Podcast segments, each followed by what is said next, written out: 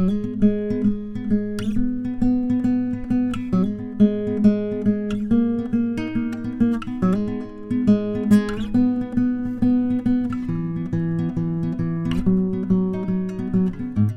Lukuvika-podcastia, jota toimittavat Jenni Lindvall. ja Essi Rötkönen. Podcastia tuotetaan yhdessä Voimalehden kanssa. Lukuvika on paljon puhetta kirjoista, luetuista ja lukemattomista.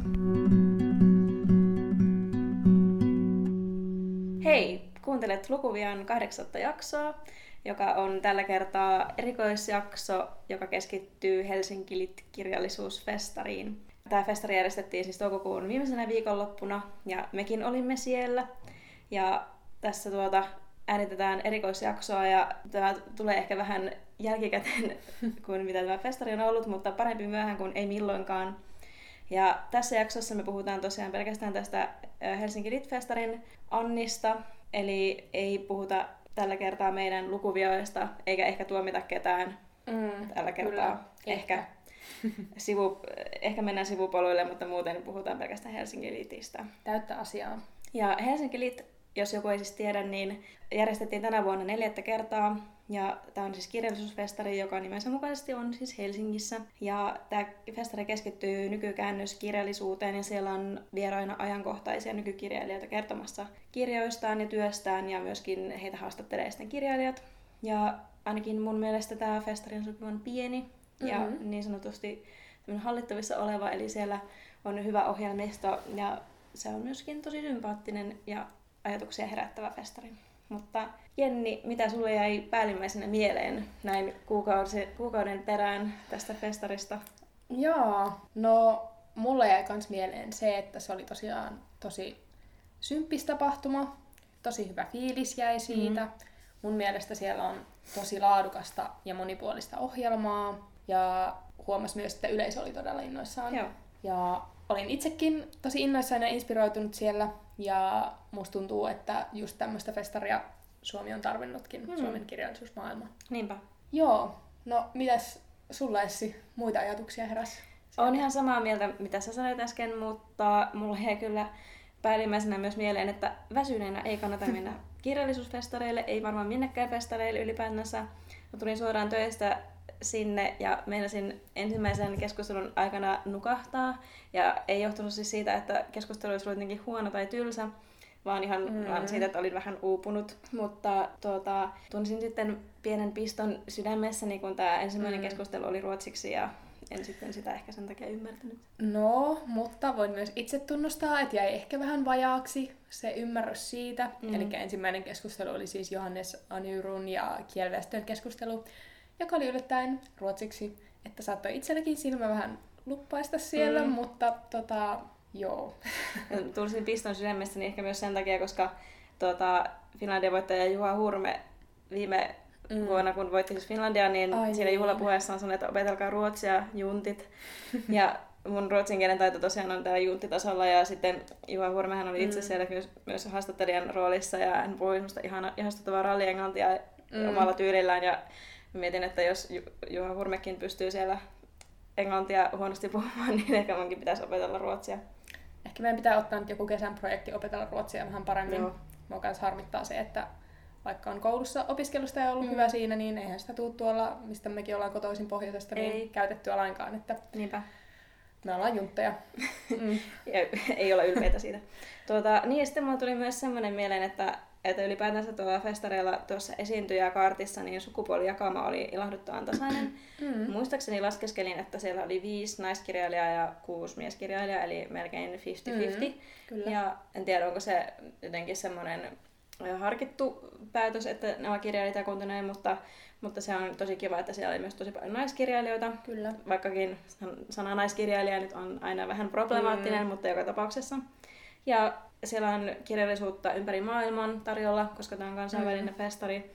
Ja mä tykkäsin siitä, että siellä on semmoinen sopivan kompakti ohjelma, Kyllä. jos vertaa esimerkiksi vaikka kirjamessuihin, mm-hmm. joka Mhm. on myöskin vuosittainen tapahtuma, niin, niin, niin kirjamessut on jotenkin niin iso ja valtava läjäys, että siellä on Mm. suorastaan eksyä ja Niinpä. tuota, valikoimaa ja tarjontaa on niin paljon, että, että kaikkialle ei ehdi. Joo, kyllä jos siihen vertaa tätä festaria, niin tämä on paljon helpommin hallittava ja lisäksi kaupallisuus loistaa poissaolollaan. Niin. Eli keskitytään itse asiaan ja niihin keskusteluihin kirjallisuudesta.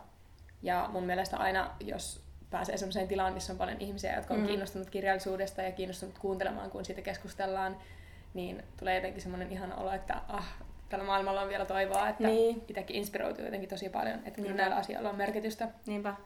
Tuli vaan tuossa sukupuolijakaumasta vielä sen verran mieleen, että, mm. että kun siellä yleisö, yleisöä tutkaili, niin ehkä siellä suurin osa kyllä oli naisia, että ehkä niin. edelleenkin naiset kuluttaa kirjallisuutta ja tämmöisiä kirjallisuustapahtumia ja kulttuuritapahtumiakin vähän enemmän kuin miehet, mikä on toisaalta vähän harmi. Kyllä, niinpä. Joo. Mm. Mutta semmoista jäi päällimmäisenä mieleen. Ja tosiaan mehän ajateltiin tänään keskittyä niihin keskusteluihin sieltä, jotka meitä kiinnosti eniten tai jotka meille jäi parhaiten mieleen. Joita me kuunneltiin, koska välillä oli pakko käydä jätskillä. Jätskillä setämiesten patsaiden varjossa silloin mm. oli kuuma päivä.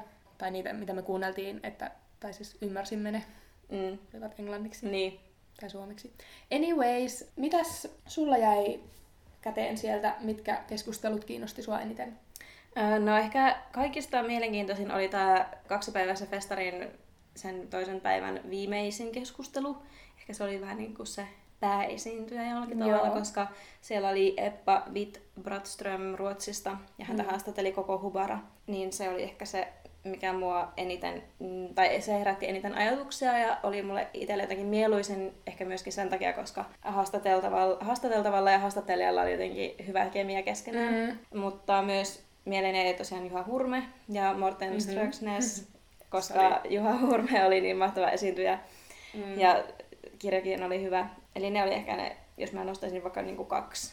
Joo. Mutta toki muutkin oli hyviä. Entä sulla? No mulle jäi myös tietenkin mieleen päällimmäisenä se Epävit Bratströmin ja koko Huparan keskustelu, että sitä olisi voinut kuunnella vaikka toisen tunninkin niin vielä. Olisi, se oli ihan älyttömän mielenkiintoista. Silloin ei nukuttanut. Ei nukuttanut ollenkaan. Ja sitten tota, toi Golnas Hasem Jadeh Bonden ja Jani Toivolan keskustelu, joka oli siinä aika alkupuolella festaria, niin se oli mun mm. mielestä kans niinku aivan tajunnan räjättävä. Että, mm, samaa mieltä. Joo, siitä tykkäsin kans tosi paljon. Ja sitten tietenkin tämä mysteerinen Domenico Starnone, niin. joka on ehkä, tai sitten ei ole, Elena Ferranten mies. Mm. Ja hän haastatteli Philip Teir, niin myös sitä keskustelua seurasin mielenkiinnolla, koska olen juuri tuon hänen Solmut-teoksensa lukenut. Mm. Et ehkä semmoset. Joo. Ja me voitaisiin vaikka tänään nyt puhua vähän lähemmin sitten juuri näistä keskusteluista. Kyllä. Haluatko sä aloittaa? Joo, mielelläni. Eli siis... Mä voin ehkä tunnustaa sen verran, vaikka tässä mm. meidän jaksossa ei pitänyt tunnustaa lukuvikoja eikä mm. muitakaan syntejä, mutta jos mä sen verran, sen verran kuitenkin tunnustan, että että mun oli tarkoitus siis tietenkin lukea kaikki nämä teokset Juu, ennen tätä festaria. Ja hyvät, mm. hyvät ja jalot oli aikeet, mutta en tietenkään saanut mitään luettua paitsi tuon merikirjan, eli tämän Morten Ströksnäisen mm. merikirjan.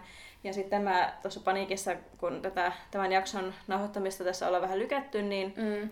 niin paniikissa on tätä Ayobami Adebayoa lu- yrittänyt lukea, mutta se on vieläkin kesken, joten ehkä mun lukuvika on sitten nämä kaikki Oh-oh. muut teokset. Ja nyt on tunnen vähän alemmuuskompleksia, koska sä oot lukenut kolme teosta, mistä me aiotaan nyt keskustella tässä festarin yhteydessä. Mm. No, minä voin nyt röyhistää rintaani niin. kerrankin, kun on käynyt näin. Ja mä oon nyt kuunteluoppilaana. Okei. Okay. No, mä voisin ensin vähän referoida tätä Golnas Hasem Jadeh Bonden kirjaa Olimme kerran. Eli tää tosiaan tarttui mulle mukaan sieltä festareilta, koska vakuutuin niin paljon tästä mm. heidän keskustelustaan, että ostin tämän. Ja sä sait siihen ihanan nimmarin. Niin, vaikka siellä lukeekin, että Jenny, mutta mulla on kyllä Close sellainen enough. tapa, että mä aina esittelen itseni englannin, englannin kielellä niin kuin Jeniksi, niin okay. ymmär, ymmärrän, miksi hän teki näin. Joo. Mutta täytyy sanoa, että jo sillä hetkellä, kun tämä nainen käveli sinne lavalle, mm. niin mulla tuli semmoinen ihan valtava girl crush. Ja sitten tosiaan äh, sain selville hänestä myös sen, että hänellä on oma ihmisoikeus, eikö hetkinen, se on joku hyvän tekeväisyysjärjestö, joo. joo, mitä hän pyörittää, ja muutenkin tämmöinen kunnon boss lady, niin mm. aivan upeaa. Mutta tota, joo, sit mä ostin tämän kirjan ja luin tämän. Tämä siis kertoo neljästä sukupolvesta naisia. Öö, tässä on teemoina semmoiset asiat, että millä tavalla kokemukset ja traumat siirtyvät suvussa, mitä me annetaan eteenpäin tuleville sukupolville ja mitä he taas puolestaan vievät eteenpäin. Ja samalla tämä on kuitenkin kertomus pakolaisuudesta, juurettomuudesta, sopeutumisen vaikeudesta, väkivallasta ja ihmisen selviytymisvietistä. Mm. Eli aika paljon tällaisia hyvin suuria ja raskaitakin Niin, teemoja. vaikka se kirja on noin pieni. Mm, niinpä, tämä oli tosi kompakti paketti. Mm. Mutta tässä siis päähenkilö Nahid, hän on paennut Iranista nuorempana miehensä kanssa Ruotsiin, ja sitten he ovat saaneet, tai itse asiassa he saivat siis jo Iranissa tämän heidän tyttärensä Aramin, ja sitten pakenivat hänen kanssaan Ruotsiin. Ja tota, tämä kirja alkaa siitä tilanteesta, kuin Nahid saa tietää, että hänellä on syöpä, ja se keikauttaa tota, hänen elämänsä sitten päälaelleen ja saa miettimään Mm. asioita uudelta kantilta. Mutta kaikista kiinnostavinta tässä kirjassa on ehkä se, että kun Nahid saa tietää, että hänellä on syöpä, niin hän ei todellakaan käyttäydy vaikka silleen tytärtään kohtaan, että haluaisi hänet lähelle Mm. mm. ja kertoisi, että välittää, vaan että hän alkaa käyttäytyä niin kuin vielä kohtuuttomammin Joo. kuin miten yleensä. Hän on ihan hirveä kaikkia läheisiään kohtaan ja Mm. tätä tytärtään kohtaan. Ja se on musta tässä kirjassa kaikista kiinnostavinta, että tämä kertoo ää, henkilöstä, joka on tavallaan huono äiti. Joo. Ja kun on huono äiti, niin on varmasti niin kuin, tavallaan huono nainen myös. Mm. Eli on ehkä Mm. vähän tämmöinen epätyypillinen Mm. mm. naiseuden tai äitiyden kuvaus kirjallisuudessa vielä tänäkin päivänä. Mm, kyllä.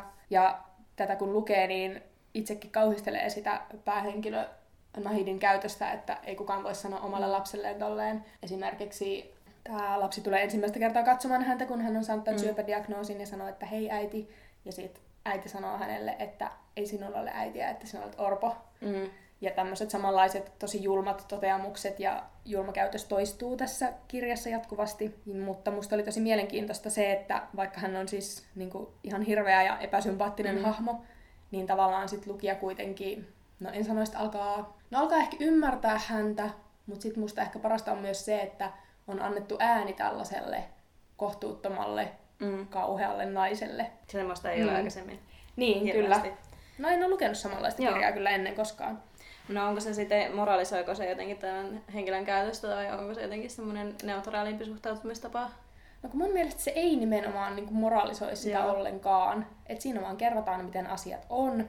Ja vaikka se totuus ei ole välttämättä kaunis, Mm. niin se on kuitenkin totta. Ja se on tärkeää tuoda ilmi ja Ja sanoa. sitten hän ei kuitenkaan näin niin kuoleman kynnykselläkään niin tee mitään ihmeparannusta henkilönä tai persoonana. Niin, nimenomaan. Se on tässä jotenkin tosi kiinnostavaa. Joo. Ja kaikki asiat, mitä hän sanoo, vaikka silleen, että kun hänen tyttärensä halaa häntä ja Mm. mm. hän tuntee sen tyttären sydämen lyönnit, että sen pitäisi niinku hyvänä äitinä olla onnellinen, että hänen elämä jatkuu hänen tyttäressään, mm. mutta hän ei ole sitä lainkaan onnellinen, vaan hän haluaa vaan, että hänellä olisi se oma elämä Mm. ja hän ei tavallaan tunne semmoista yhteyttä Mm. mm. niinku tyttärensä. Mitäs muuta tästä sanoisi? Mulla jotenkin Mm. ehkä, jos mä, mä en, kun en ole tietenkään Mm. lukenut, mutta tietenkin luen Niin, heti tämän kyllä. nauhoituksen jälkeen Mm, aloitan, niin, niin mulla jotenkin jäi ehkä mieleen siitä itse keskustelusta siellä tämän Mm. kirjailijan ja häntä haastatteli siis Jani Toivola. Joo, Toivonen. kyllä. Toivola. Toivola. Joo. Joo, niin mulla jotenkin tuli semmoinen tosi vahva kontrasti, kun en, mä en sitä ensimmäistä keskustelua ollenkaan ymmärtänyt, kun se oli Mm. ruotsiksi. Ja sitten tuli tuo ihana keskustelu englanniksi, jossa oli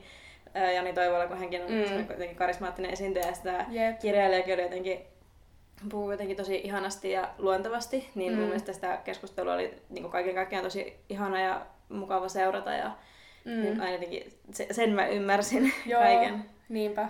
Joo.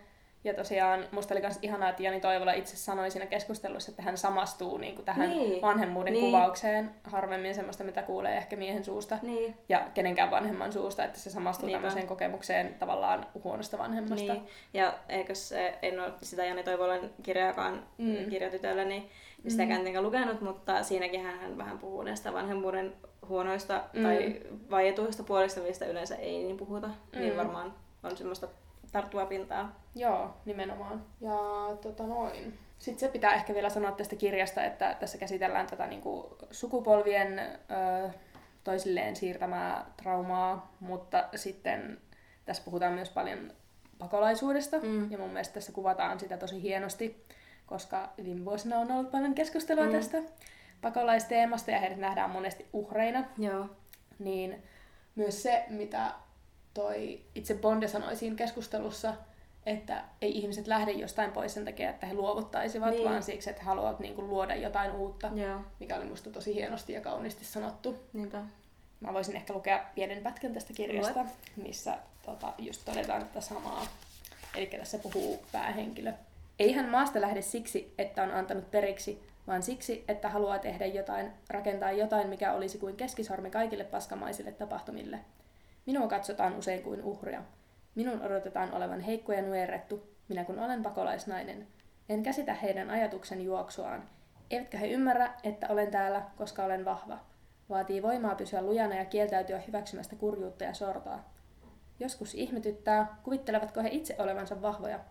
Luulevatko he ihmisen kasvavan vahvaksi, jos hän ei ole koskaan kohdannut vaikeuksia? Kuvittelevatko, että vastaanpanemisen taito syntyy seisovassa vedessä? Niin musta tuo oli tosi Mm. mieleenpainuva kohta. Joo. Mutta joo, olimme kerran. Suosittelen tätä kirjaa kaikille. Ihan mahtava. Ja suosittelen myös sinulle, Essi. Mm. Luettavan sitten heti tämän jakson luen. nauhoituksen jälkeen. Toki, toki. Joo. Sitten, haluaisitko sinä kertoa vaikka tuosta kirjasta, minkä sinä olet lukenut? No niin, eli se ainoa, minkä mä oon lukenut, ja Mm. siitäkin on kyllä jo tovi aikaa, Mm. mutta mä luin, ja mä, oon, mä en tiedä, että pitäisikö tässä mainita, että olen siis saanut tämän arvost- arvostelukappaleen kustantajalta, että en ole siis sitä itse omin rahoin hankkinut enkä kirjastosta lainannut. Joo, eli kummerukselta ton. Joo, Gummeruksen mm. merikirja, äh, tai ei tämä Gummeruksen merikirja, ole vaan siis Morten Aströksnesin merikirja. Mm. Eli äh, tämä on Norjassa saanut tuota kirjallisuuspalkinnon, joka on Brage-palkinto, Mm. eli ilmeisesti semmoinen Norjan Finlandia. varmaan Finlandia arvostettu kirjallisuuspalkinto ja on ollut myynti- ja Mm. arvostelun menestys siellä ja muuallakin. Mm. Ja tämä merikirja tosiaan nimensä mukaisesti kertoo merestä. Ja Mm. tässä tuota, äm, kaksi miestä, jotka ovat ystävyykset, niin he lähtevät siis tämmöisen mystisen jäähain pyyntiin. Eli tämä jäähai on semmoinen kummallinen otus, joka elelee tuolla Mm. meren syvyyksissä ja voi elää niin kuin satojen vuosinkin ikäiseksi. Ja sitä on ennen vanhaa pyydystetty sitten johonkin ihan tarkoituksenkin, mutta nykyään ei Mm. niinkään. Ja sitten tuota, tässä tuota, nämä, tämä kirjailija eli Morten ja sitten Mm. hänen ystävänsä niin päättävät lähteä metsästämään tätä jäähaita sieltä merestä. Ja tämä on oikeastaan ehkä vain tämä niinku pinnallinen taso tämä Niin, niin, seikkailu. kyllä. Eli tuota, että saako he pyydystettyä sitä Mm. haita vai ei. Mutta syvemmällä tasolla tämä on yritys ymmärtää merta, ja koska siitä ei oikeastaan hirveästi tiedetä juurikaan Mm. mitään Kyllä. edelleenkään. Eli tässä kirjassa sanotaan, että enemmän ihmisiä on käynyt avaruudessa kuin esimerkiksi siellä Kyllä. merien syvänteessä, mikä on toisaalta Niinpä. ihan, ihan kummallinen ajatus nyt, kun sitä alkaa ajattelemaan. Mm.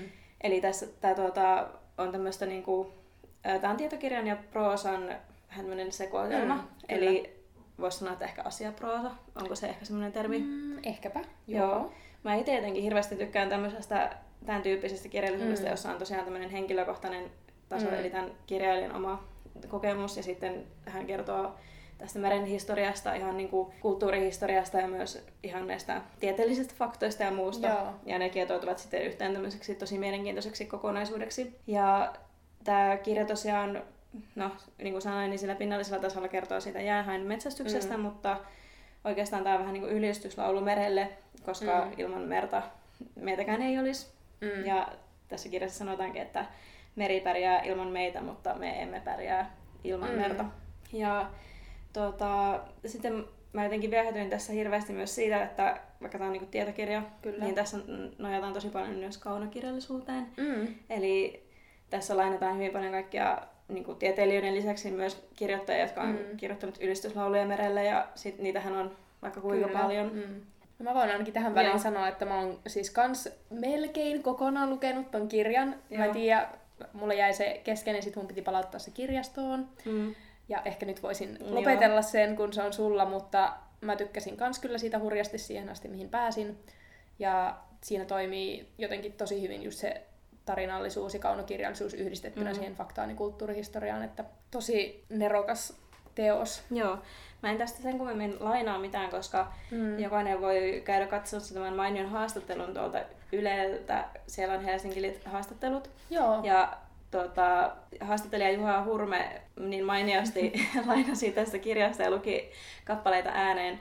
Niin, Mm. Ja puhui siitä myöskin, niin en sen kummemmin muuta kuin mun mielestä tästä, tämä alku on tosi hyvä. Eli tämä Mm. heti alusta lähtee tämmöiseen äm, vähän tämmöiseen ehkä humoristisenkin tyyliin, eli tämä alkaa näin. Siitä kun ensimmäinen primitiivinen primitiivinen elämänmuoto syntyi meressä, kesti kolme ja puoli miljardia vuotta ennen kuin Hugo Aasjord soitti minulle Osloon myöhään eräänä lauantai-iltana heinäkuussa kesken vil- vilkkaiden päivälliskutsujen. Eli, Tuo on ihan nerokas tuo eli on tultu sieltä niin kuin ihan alkuhetkestä tuohon, kun Mm. tuo kirja alkaa.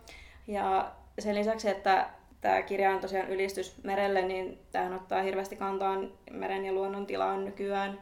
Mutta Mm. ei ehkä sillä lailla niin kuin saarnaavasti eikä moralisoivasti niin kuin hirveästi, että Kyllä. tässä nyt ei sillä maalailla mitenkään ihan hillittömiä uhkakuvia kuitenkaan, mutta Mm. tuodaan vaan ihan sellainen niin toteamuksen tasolla esille, että tosiaan, että jos Mm. mm. merin, meren ekosysteemi romahtaa, niin silloin kaikki on mennyttä, niin kuin Mm. se onkin. Ja tässä tuota, jotenkin mulla ehkä myöskin jäi päällimmäisenä mieleen tämän Hugo Asjurdin ja tämän Mortenin mukava ystävä, ystävyys, Mm. eli tämmöinen bromance, miesbondailu siellä merellä. Eli se oli Mm. jotenkin hellyttävää ja mukava lukea, että näitä miesystävyyden kuvauksiakin aika vähän kuitenkin on. Kyllä. Joo. Mm. Mulle jäi myös siitä heidän keskustelustaan mieleen se, että toi Stroknes itse totesi, että se kalastuskulttuuri, missä esimerkiksi tämä hänen ystävänsä Hugo, Hugon hahmo siis perustuu Mm. oikean henkilöön myös, niin missä hän on elänyt koko elämänsä, niin se kalastuskulttuuri ja luontosuhde on kuolemassa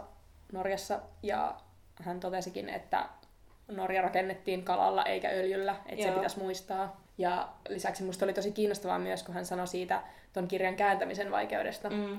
että äh, monilla kääntäjillä oli tosi vaikeaa äh, kääntää tätä kirjaa Mm. sen takia, koska hän käyttää siellä semmoisia vaikka kalastuskulttuuriin liittyviä sanoja, jotka on jo jopa Norjassa Mm. unohdettu monella taholla, niin kuvittelisit, kun sä yrität Niin. kääntää sitä vaikka Aivan. suomeksi.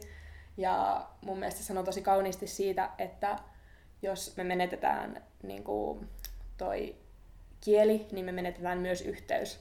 Eli jos me menetetään Mm. se kieli, millä kuvailla sitä mm. asiaa, niin meillä ei ole enää Niin. yhteyttä siihen asiaan. Kielen merkitys korostuu. Mm. Niinpä. Ja ehkä tämä voi sitä rinnastaa vaikka meillä Suomessa tosiaan meidän, meidän metsiin, että nehän on ehkä Mm. ne meidän luonnonvarat, Kyllä, hienoimmat, niin niinpä. ehkä voidaan ajatella sen tilaa myös. Mm. Ja Juha Hurme hienosti totesikin tässä, että vähän niin kuin norjalaiset tappaa jotain, mitä se puhuu siitä, tai niin kuin tuhoaa merta, Mm. niin me kuulemma tapamme kaikki sudet täällä. Joo.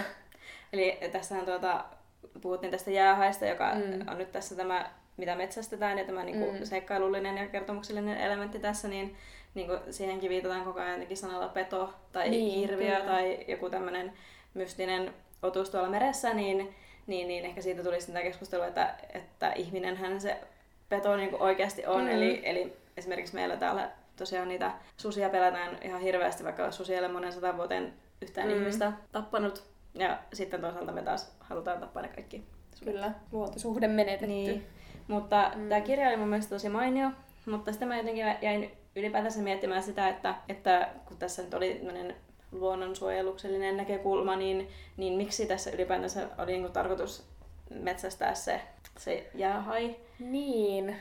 Koska tästä jäähaistahan ei voi oikeastaan tehdä mitään, niin kuin, sitä ei voi oikein syödä eikä käyttää Sitä mä kans hyödyksi. Mm. Että se Mm. mua jotenkin vähän ihmetytti ja en nyt paljasta, että saako, saavatko he sen jäähän kiinni vai ei. Hyvä, kiitos, koska en ole lukenut vielä tätä. Eli se jää nyt jännitykseen, mutta, mutta jotenkin en ihan ymmärtänyt tätä tasoa sillä kuitenkaan tässä. Mutta tota, mehän puhuimme tästä, mikä Mm. oli mun mielestä, mikä on huvittavaa, että tuolla kirjan sisäliepeessä muistaakseni luki, että kaikki, Täällä tai että viimeistään, luepa se juttu sieltä. Ää, Täällä sanotaan Mm. siis, että jos Herman Melville ja Ernest Hemingway ovat meille jotain kalastuksesta opettaneet, niin sen, että kun kirjailija kertoo kalastamisesta, kalan pyydystämisestä kirjassa ei ole kysymys.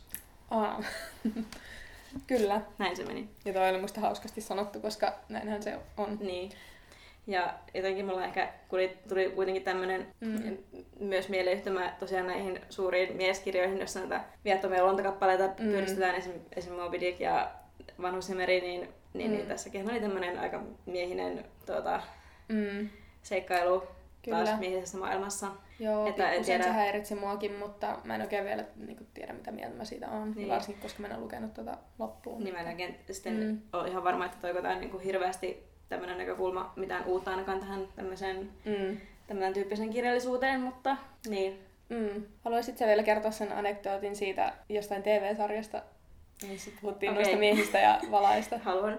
Eli mä oon intohimoisesti seurannut ähm, sellaista TV-ohjelmaa, amerikkalaista TV-ohjelmaa kuin Parks and Recreation, jossa on mm. mainio, pu- seurataan siis puisto-osaston kohelluksia tuossa pienessä yhdysvaltalaisessa kaupungissa ja tätä puisto-osastoa johtaa semmoinen yrmy, mie- mm. hyvin miehinen mies, jonka nimi on Ron Swanson. Joo. Eli mä nyt tämän äh, kohtauksen tuota, huonolla englannilla niin luen täältä, eli Ron Swanson sanoo, että Metaphors, I hate metaphors. That's why my favorite book is Moby Dick. No frou-frou symbolism, just a good tale about a man who hates an animal. Eli siinä oli, jos joku haluaa myös suosituksia, niin Parks and Recreation-sarjaa. Tuo oli musta ihan mahtava. Kyllä. Yes. Siinä oli mun ajatukset nyt Merikirjasta ja Mortenista ja Joha Hurmeesta. Ja onko sulla jotakin vielä sanottavaa esimerkiksi tähän haastatteluun? No ei mitään muuta kuin, että aion lukea merikirjan loppuun ja että haastattelu oli aivan hurmaava. Se oli hetkittäin ehkä vähän vaivaannuttava Niin. Juha Hurmeen ralli englannin takia, mutta sitten kun siihen pääsi sisään, niin se oli oikeastaan Niinpä. tosi sympaattinen ja ihana. Niinpä. No, sit mä voisin sanoa pari sanaa tosta Domenico Starnonen ja Philip Teirin keskustelusta. Ja siis siellä oli sitten vielä yllätyselementtinä tämä käsittääkseni Starnonen kirjan kääntäjä. Joo. Joo, mukana. Ja Eli hän tulkkasi. joo, kyllä, se käytiin keskustelun kuin italiaksi ja sitten Mm. mm. Toisinpäin. Ja pitää sanoa, että se kääntäjä teki ihan uskomatonta työtä Joo. siinä. Mä en olisi itse pysynyt mukana semmoisessa keskustelussa. simultaanitulkkaus on varmaan Mm. ihan sairaan vaikeaa. Jep, ja silti se oli niinku tosi seurattava se Niin, keskustelu, että propsit siitä. Mutta minua tietenkin ärsytti hieman se, että kukaan ei kysynyt sitten Stannonelta, Niin. että onko hän nyt Elena Ferranten mies Niin. vai ei. Vaikka hän olisi tietenkin sanonut, että ei kommentoi, mutta totta kai se pitää kysyä. Niinpä, vähän lööppi julkisuutta. Niin. Et siitä tämmöinen pieni äh, kritiikin poikanen. Joo. Heh.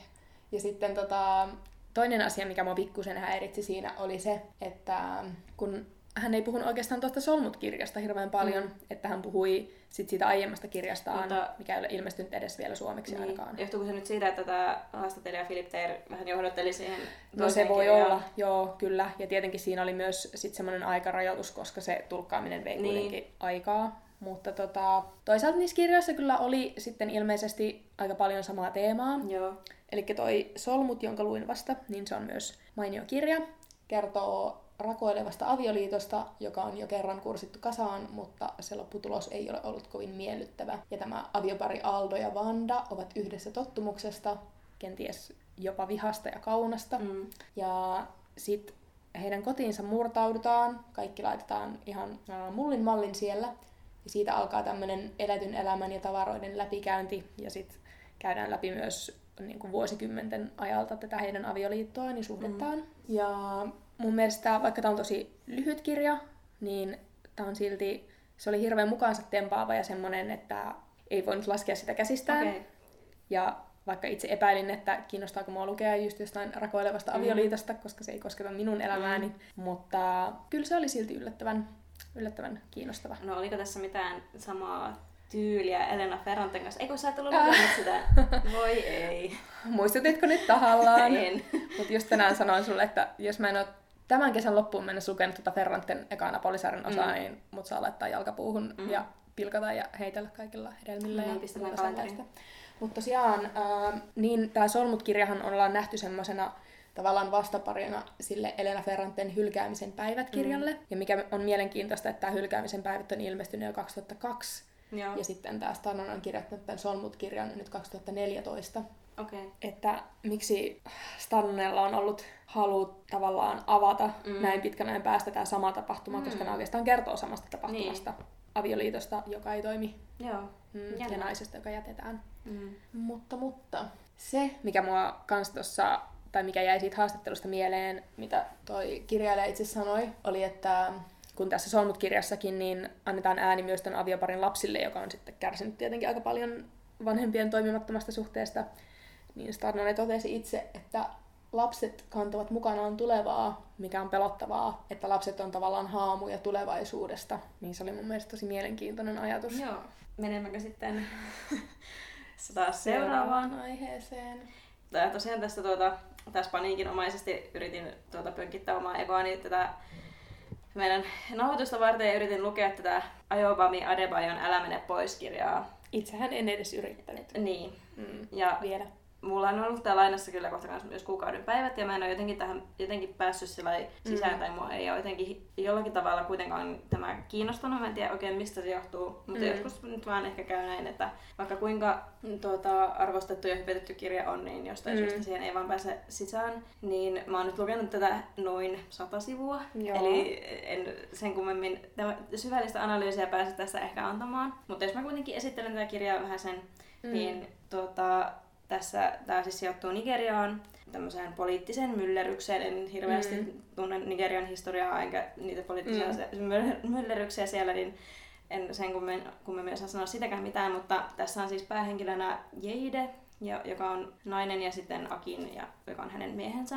Ja mm. tässä tuota, alkuasetelma on siis se, että Jeide ei ole tullut raskaaksi, mm. ja se on tietenkin hirveä skandaali. Kyllä. Ja varsinkin tämän Akin, Akinin, eli tämän miehen Anoppi mm. sitten painostaa, että se lapsi on tultava. Mm. Ja la, lasta ei näy, niin, niin tämä Akin sitten ottaa toisen vaimon, joka on ilmeisesti mm. tässä kulttuurissa ihan semmoista yleistä, ja niitä vaimoja voi olla useitakin, että tämä uusi vaimo sitten synnyttäisi sen halutun Joo. lapsen. Mm. Ja tämä sitten tuota, johtaa sitä siihen, että Jeide toivoo sitä lasta niin paljon, että mm. hän käy siis ihan lääkärillä, mutta myös turvautuu kaikenlaisiin pappaskonsteihin ja käy esimerkiksi semmoisella mystisellä vuorella mm. tekemässä kaikenlaisia taikuuksia ja lopulta sitten uskottelee itselleenkin olevansa raskaana niin, että hänellä on kaikki raskauden oireet ja okay. että hänellä on ihan iso mm. raskausmaha ja ei ole kuukautisia niin edelleen, että se on se, mihin mä oon tässä niin päässyt okay. niin asti. Joo. Ja tietenkin tässä mutkia aiheuttaa sitten myös tuo, että tämän Akinin se toinen vaimo muuttaa heidän luoksensa sitten asumaan. Aha. Ja mä en oikein tiedä, tässä on tuota, tämä kirjallinen ilmaisu on tässä ehkä tämmöistä aika toteavaa, että mm tuota, tämä tarina on varmasti ihan hyvä, mutta jotenkin joku mua tässä tökkii, että mä en vaan nyt niinku, Joo. ole jotenkin hirveästi kuitenkaan kiinnostunut lukemaan tätä, vaikka mua kiinnostaa, kiinnostaa niinku muuten mm. tämä kirja, koska mä oon kuullut tästä paljon hyvää ja se ö, haastattelu, Ajobamin haastattelu siellä Helsingin Litissä oli kuitenkin hyvä ja esimerkiksi siinä haastattelussa jäi mieleen, että kun hän luki otteen tästä mm. kirjasta, niin hän myös lauloi tässä Joo. sen ihanan laulun. Se oli älyttömän hienon kuulosta. Joo. Mm. Oli ihana kuunnella sitä hetkeä, koska yleisössä oli hiljasta ja sitten mm. lauloi. Mutta en tiedä, ehkä tämä en tiedä, onko tämä sitten jotenkin niin kaukana mun omasta kokemusmaailmasta tämäkin kirja, että mua ei nyt jossain syystä nyt mm. kiinnosta tarttua tähän. Mutta toisaalta mä nyt aloin miettiä, että tämmöinen perhekeskeisyys ja paineet hankkia ja saada lapsia, mm. niin eihän ne ole kyllä kaukana nyky-Suomestakaan, että varsinkin jos on ollut niin, parisuhteessa totta. tietyn mm. ajan tai naimisissa, niin varmasti oletetaan, että niitä lapsia tulee ja niitä niistä mm. kysytään ja se on semmoinen oletusarvo ja lapsettomuudesta voi olla tosi vaikea puhua, että tässä on ehkä kyllä semmoisia teemoja, mikä niin kuin kyllä koskettaa varmaan ihan mm. nyky, nykysuomalaista naista ja miestäkin varmasti.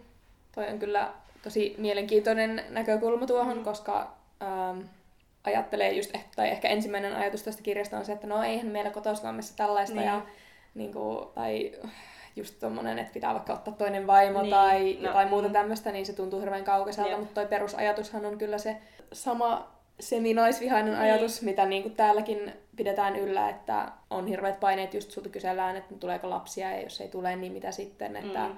enpäs nyt tiedä, että onko sittenkään... Niin, että mm. kuitenkin tämmöinen perusperhe on aika konservatiivinen mm. edelleenkin nyky, nykyäänkin. Mm. Niinpä, että sillä tavalla kyllä universaali teema. Niin, aivan. Oh, Mutta ehkä mä tämänkin vielä tässä mm. lukasen tässä kaiken näiden muiden päälle sitten vielä, niin ihan varmasti Joo, ja minä luen sinun jälkeesi. Joo, hyvä. Joo, mutta mä kanssa nautin tosi paljon siitä Adebayan ja Laura Lindstedin keskustelusta, vaikka en nyt muistakaan sitä mm. juuri mitään. He puhuivat myös siitä esimerkiksi, että kuinka vaikea on olla feministi Nigeriassa. Niin. Ja ää, sekin kuulosti aika samanlaiselta, niin. mitä täällä, että se Adebayo sanoi, että samantyyppisiä argumentteja saa koko ajan vastaansa, että sinä vihaat miehiä ja bla bla bla. Mm. Että en tiedä, ehkä misogynia on sittenkin universaali aihe. Kyllä, se taitaa olla. Josta pääsemmekin seuraavaan keskusteluun. No niin joka oli siis Festarin viimeinen ja meidän molempien suosikkikeskustelu, eli koko Hubaran ja Ebba Witt-Bratströmin aivan ihan upea mahtava keskustelu. Ja se oli tosiaan, niin kuin aikaisemminkin vissiin sanottiin, niin sitä olisi mm. kuunnella kyllä pitempäänkin ja harmittaa, että se niin. oli kuitenkin vain sen vajaan tunnin mittainen sekin. Niinpä, joo. Me ollaan molemmat siis luettu tuo Ruskeat tytöt kirja, eli sä oot itse asiassa lukenut useamman näistä, niin. vaikka koko Hyvä olikin minä. nyt siellä haastattelijana. Eikä... Siinä on kyllä jo mm. vähän aikaa kun sen luin, mutta kuitenkin. Mm. Mä itse asiassa luin sen aika vasta ja se oli aivan mainio ja mä toivon, että kaikki myös ei-ruskeat tytöt ja ei-ruskeat kaikki ihmiset mm. sukupuolesta riippumatta, niin lukisivat sen, koska se herätteli myös mua aika paljon. Mm. Esimerkiksi siinä alussa todettiin heti jossain esseessä, että uh, jos sä tutustut johonkin ihmiseen, joka ei heti vaikka näytä kantasuomalaiselta, mm. vihan myös sanaa kantasuomalainen, mm. mutta in lack of a better word, niin mm. sitten se keskustelu saattaa monesti ajautua siihen, että no missä sä oot kotoisin? Eikö missä niin. sä oot niin. oikeasti kotoisin? Niin. Missä sun vanhemmat on tavannut? Silleen, että ei kukaan ikinä tule multa kysymään, että missä niin. mun vanhemmat on tavannut tai niin niin kuin, tarvitse kertoa, että kuka mä oon ja mun elämäntarinaa siitä hetkestä alkaen, kun minut on siitetty. Niin, niinpä. Että siitä mulle tuli vähän semmoinen uh, heräämisen hetki. Mm. Ja muutenkin siellä oli tosi paljon tommosia uh, asioita, mitkä pisti itseäkin miettimään. Mm. Ja mun mielestä sä mm. ehkä sanoit aikaisemmin tästä, että, että koko Hubara ei sellainen name droppaile tässä miehiä, vaan se oli aivan ihanaa. pääasiassa kuitenkin naisia. Mä en tiedä, löysin mä sieltä, yh... no oli siellä varmaan muutama mm. mies, joita se name droppaili of course, mutta niin kuin suurin osa oli naisia. Mm. Ja mun mielestä hän tekee sen ihan niin kuin tarkoituksellisesti, Joo. että se oli ihan mahtavaa. Mutta sitten olen lukenut myös tämän toisen kirjan, eli Eppa Witt Brattströmin Vuosisadan rakkaussodan. Ja tähän muodostaa tavallaan semmoisen parin tolle Marta Tikkasen mm vuosisadan rakkaustarinalle. Sen minä olen lukenut. No niin, hyvä. Sain ja se on siis tota, ilmestynyt jo 70-luvulla Joo. ehkä. Joo. Mutta tämän voi siis ihan hyvin lukea itsenäisenä teoksena myös. Ja tähänkin mun oli aluksi vähän vaikea tarttua, koska ensinnäkin olin taas silleen, että voi ei, että keski-ikäisten mm. aviokriisi, että mitä tämä nyt voi kertoa mulle. Mm. Ja toiseksi tämä kirjan muoto on tämmöinen, miksi hän tätä nyt kuvailisi, Onko se vähän niin kuin proosaruno-tyyppistä? Ehkä, joo, ehkä jotain semmoista. Se on, mm. se, tai tämä Märta Tikkasen vuosina rakkaustarina mm. on myös semmoista proosarunoa. niin just. Että tämä tökki niin kuin alussa ihan ehkä jonkun muutaman kymmenen sivun ajan, mutta voin sanoa, että sitten hän pääsi mm. niin tosi hyvin mukaan, kun pääsee siihen tekstin rytmiin Joo. ja se alkaa silleen soljua, joka olikin tosi toimiva ratkaisu. Joo että tykkäsin siitä tosi paljon. Ja tosiaan kun ajattelin, että keski-ikäisten aviokriisi ei voi kertoa mulle mm. mitään mm. vaikka nykyisestä tilanteestani tai mm. elämästä, niin olin täysin väärässä. Joo. Koska tuolla keskustelussa se Eppa itse just totesi, että hänellä on tullut monet nuoret ihmiset, varsinkin nuoret miehet sanomaan, että hei, että tämä on niinku ihan ilmetty kuva mun vanhempien avioliitosta. Mm. Mutta sitten nuoret naiset on tullut sanomaan, että tämä ei ole, paitsi että tämä on kuvaus mun vanhempien mm. avioliitosta, niin tämä on kuvaus myös mun nykyisestä Joo, suhteesta. aivan. Mikä oli musta ihan järkyttävää paskaa niin. suoraan sanottuna ja myös hänen mielestään. Joo. että niinku, uh, tässä siis... Ja paskaa siis sen takia, että mm. tämmöistäkin vielä on. Kyllä, nimenomaan. Ei sen takia, että ne puhuisivat paskaa.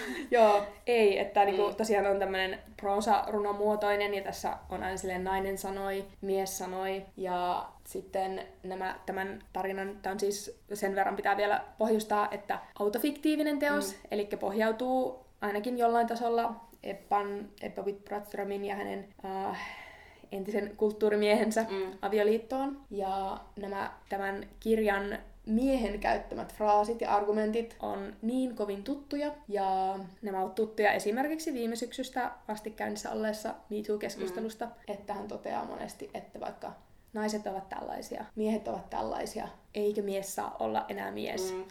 Ja se nostattaa mun verenpainetta todella paljon. Myös minun. Tää on just tämmöistä, uskaltaako enää tehdä sitä, uskaltaako enää tehdä tätä. Joo, ei uskalla enää ketään katsoa silmiin. Niin, mm. niinpä. Ja sitten hän myös toteaa jossain vaiheessa, luen täältä otteen, eli mies sanoi, Naiset osaavat aina esittää viatonta, sillä te olette niin hirveän sorrettuja, että kaikki teidän tekonne annetaan anteeksi jo ennakolta. Oli mun mm. mielestä myös ää, tosi hyvin liittyy tähän MeToo-keskusteluun, koska siinä on ollut paljon esillä se pointti, että no, naiset ovat vain automaattisesti pyhimyksiä, mm. miehet on pahoja, niin. naiset on hyviä, ja se on taas mun mielestä sitä, mikä vie sitä keskustelua aivan väärille raiteille, Niinpä. koska näinhän ei ole. Ja esimerkiksi Olimme kerran kirja kertoo mun mielestä aivan. hyvin siitä, Niinpä. että myös että... naiset voivat toimia niin. kohtuuttomasti ja olla hirveitä mm. naisia, hirveitä ihmisiä ja niin kuin muutenkin kuka tahansa yhtään järkevä ihminen mm. ymmärtää, että näin ei ole, mutta sitten se tavallaan menee semmoiseksi sukupuolten sodaksi, niin. koska on tommonen niin uh, perinteinen ajattelumalli, että naiset on sitten niitä pyhimyksiä ja niin. toisinpäin. Ja toisaalta, että miehet, mm. miehet ei ole pahoja, että he, hekin ovat kykeneväisiä hyvään, että Nimenomaan. ehkä niitäkin tekoja voisi sitten olla Kyllä. Tai näyttää sitä, että mm. näinkin on. Niinpä. No, täällä kirjassa olisi vaikka mitä, mitä voisin referoida, lukea, uh, fraaseja. Vaikka tämä oli tosi epätoivoa herättävä. Mulla tuli Mm. välillä semmoinen olo, että voiko tämä oikeasti olla totta. Ja Mm. tätä lukiessa on semmoinen olo, että ihan kun se ei olisi jossain sotatantereella ja katsoo vaan kaikkea hävitystä ja kauhua ympärillään. Joo. Oli oikeasti tosi hengästyttävä. Ja tuli semmoinen olo, että voiko miehet ja naiset oikeasti ikinä ymmärtää toisiaan. Mm. Ja sivuhuomiona, että tässä on siis no, kirjan luonteen huomioon otteen niin hyvin tämmöinen äh, dikotominen sukupuolijako, mutta no, that's it. Niin tota, täällä oli kuitenkin sitten myös semmoisia pieniä toivon hetkiä. Esimerkiksi se mies toteaa täällä jossain vaiheessa, että en ole koskaan pitänyt oikeutenani alistaa tai piinata sinua.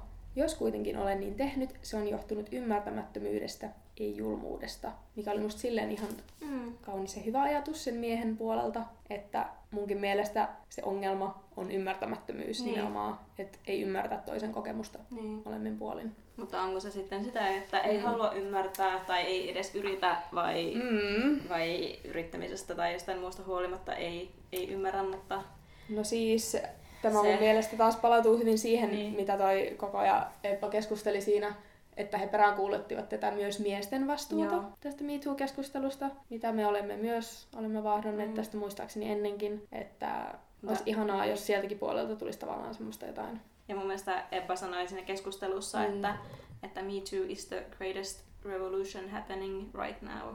Eli Mm. se on se suurin äh, vallankumous tai joku Niin, tapahtuma, mi- mikä nyt, tai Mm. keskustelu, mitä tällä hetkellä käydään. Mm.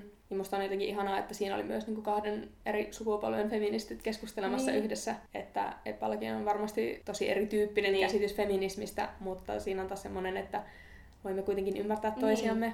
Aivan. Mm. Mut joo. Ja sitten hän antoi myös hyviä neuvoja kokolle.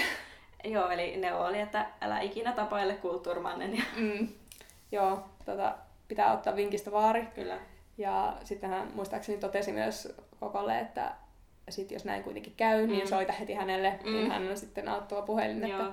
joo, pitää muistaa Mm, ei vajaa kulttuurimiehen pauloihin. niinpä. Joo, Oliko meidän Helsinki Lit-spesiaali tässä suurin piirtein? kyllä. Eli tämän keskustelun ulkopuolelle jäi jotakin keskusteluja, mutta ehkä se on hyvä niin, että pidetään tämä nyt näin kompaktina. Niinpä, ja tosiaan, koska ne kaikki keskustelut on ainakin vielä toistaiseksi Yle Areenassa, mm. niin Mm. ne voi sieltä mennä katsomaan, ja suosittelen ehdottomasti menemään sinne. Kyllä, nähdään siellä ensi vuonna. Yes. Kiitos, että Kiitos. kuuntelette. Moikka!